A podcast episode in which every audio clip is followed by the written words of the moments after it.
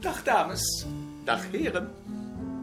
Ik heb dus de opdracht een symposium te organiseren. Heb je daar dan niet tegen geprotesteerd? Natuurlijk, maar ik had geen schijn van kans.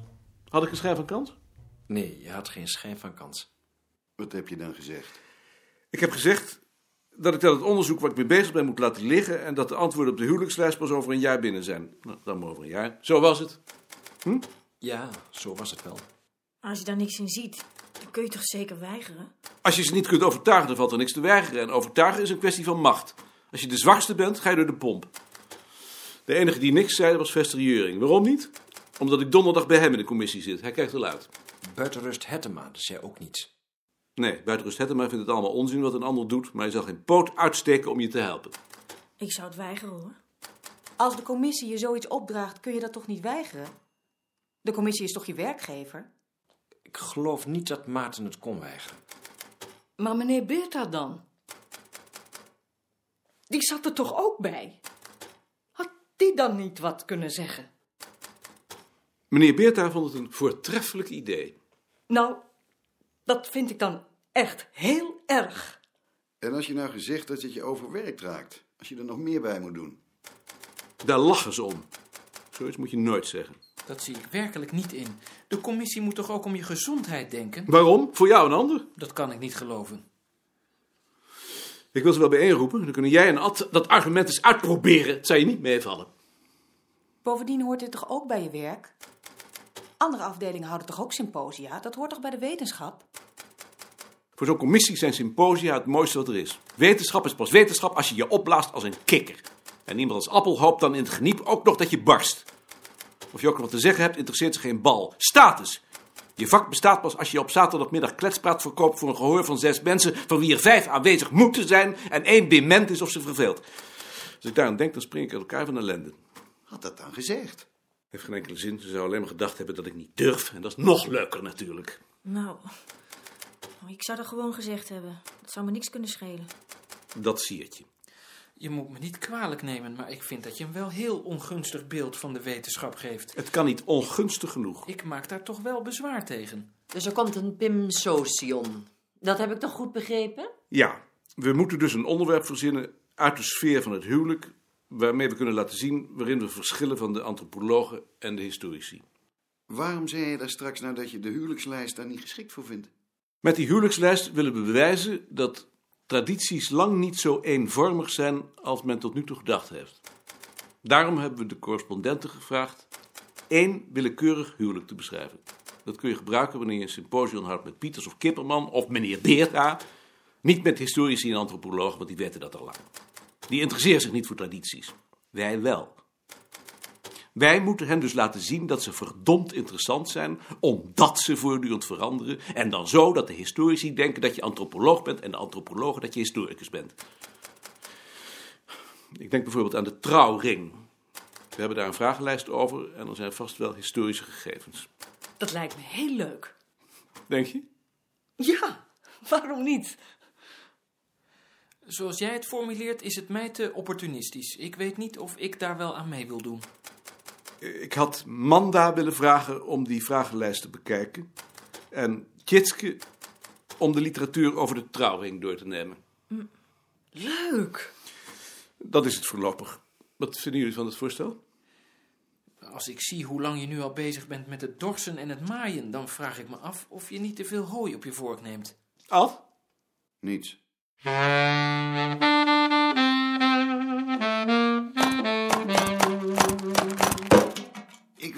Lezing ook wel houden, Nee, die lezing hou ik. omdat het eigenlijk mijn onderwerp is. Ik denk er echt niet over. Ik hou die lezing. De volgende mag jij houden. Als er een volgende is, tenminste. Maar zeg het dan wel als ik je ergens mee kan helpen.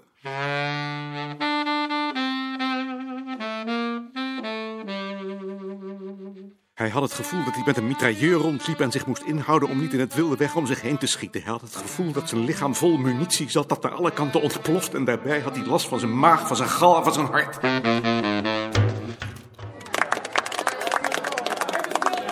En nu is het woord aan meneer Beerta. Mevrouw Moederman, De directeur heeft mij gevraagd om u met een enkel woord toe te spreken. En dat doe ik natuurlijk graag. Al is het met enige schroom. Ik denk dat hij dat gevraagd heeft omdat u ook nog bij mij gewerkt heeft. Terwijl ik juist altijd het gevoel heb gehad dat ik bij u werkte. Dat komt natuurlijk ook wel door uw naam. Maar toch niet alleen door uw naam. Want wat ik van het begin af zo in u bewonderd heb, was de rust die er van u uitging. U bent voor mij het voorbeeld van een wijze vrouw. U kijkt nu naar uw man, die zal dat ongetwijfeld kunnen beamen. Nou, dat weet ik niet, meneer Beerta. Misschien ook niet. Misschien reageert u zich thuis af. Daar heb ik ook niets mee te maken. Ik zie alleen het voordeel dat wij daar dan van hebben gehad. Ja. Wat moet ik nu zeggen? U hebt allebei zo aardig gesproken dat ik niet goed weet wat ik daarop moet antwoorden. En dan nog die bloemen en cadeaus. Nou, dan zeg je maar niets hoor, Mariet. We weten het zo ook wel. Nee, dat zou ik niet aardig vinden. Als wij het maar aardig vinden. Ik heb hier altijd heel prettig gewerkt. Eerst onder meneer Beerta. En toen onder meneer Balk. Het was soms wel veel werk, maar het was toch ook heel dankbaar. Met al die aardige mensen, die zal ik zeker missen. Maar aan alles komt nu eenmaal een eind. En vooral, vooral die menselijke warmte die ik ondervonden heb, dank ik u allemaal heel hartelijk. En u ook, meneer Balk meneer Beerta. Ik dank u wel.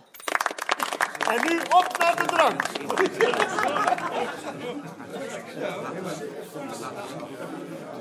Ja, we hadden het over jou. Over mij? We vroegen ons af of jij ons niet kunt vertellen wat die mannen daarboven met ons voor hebben. Die plannen voor een reorganisatie van de wetenschap. Oh, dat... Neem ik niet kwalijk. Wat gebeurt er nou bijvoorbeeld met ons bureau? Heeft Balk jullie die plannen niet laten lezen? Ja, laat ons niet lezen. D ook niet. Nee. Bij mij circuleren die dingen gewoon. Dat weten we.